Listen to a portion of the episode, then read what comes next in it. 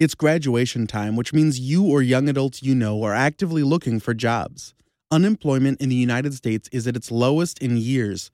But what can you do to improve your chances of landing your first job? Hi, I'm Jonathan Ellison with Air One. Jobs expert Jason King says a reason people still struggle to find work is poor positioning and inadequate self marketing. Some of the biggest reasons for people that are trying to find jobs where they might have some struggles on doing that is just on how they're probably positioning themselves and then marketing themselves, whether it's their online presence or just sometimes applying for the wrong job.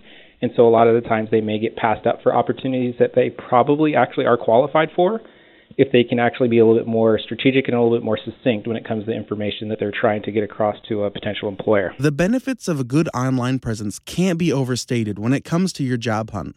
Uploading your resume to websites like CareerBuilder or Monster can be helpful. From what we're currently seeing right now in the marketplace, you're probably going to get a little bit more bang for your buck from having a very strong LinkedIn presence. King is a metro market manager for Robert Half Technology, and his advice if you're coming right out of school is to build up on online presence and start leveraging your personal network. A personal network is someone that you may have gone to class with, maybe someone that you know that's at another local institution, maybe looking at past friends that you've had, talking to them, just keeping an ear to the ground.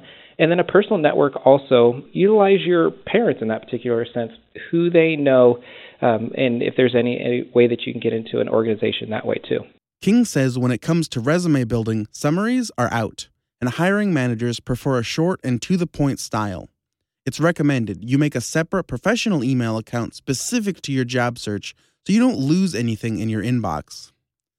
If you've got your resume fine tuned and your online presence established, the last step on your quest for employment is to find a mentor. A hundred percent. I could probably not stress this uh, actually avenue and added value more. Um, find a mentor. Find someone that is in your professional field. Make sure that they are someone that you completely trust that's going to be honest with you uh, make sure that they're usually in the same geography. I would personally recommend any um, someone that's actually in the same market that you're going to be working in that can also offer any other type of um, networking introductions, which may help you get in front of other employers. So, I think is 100% one of the best tools that you can utilize is finding a professional mentor.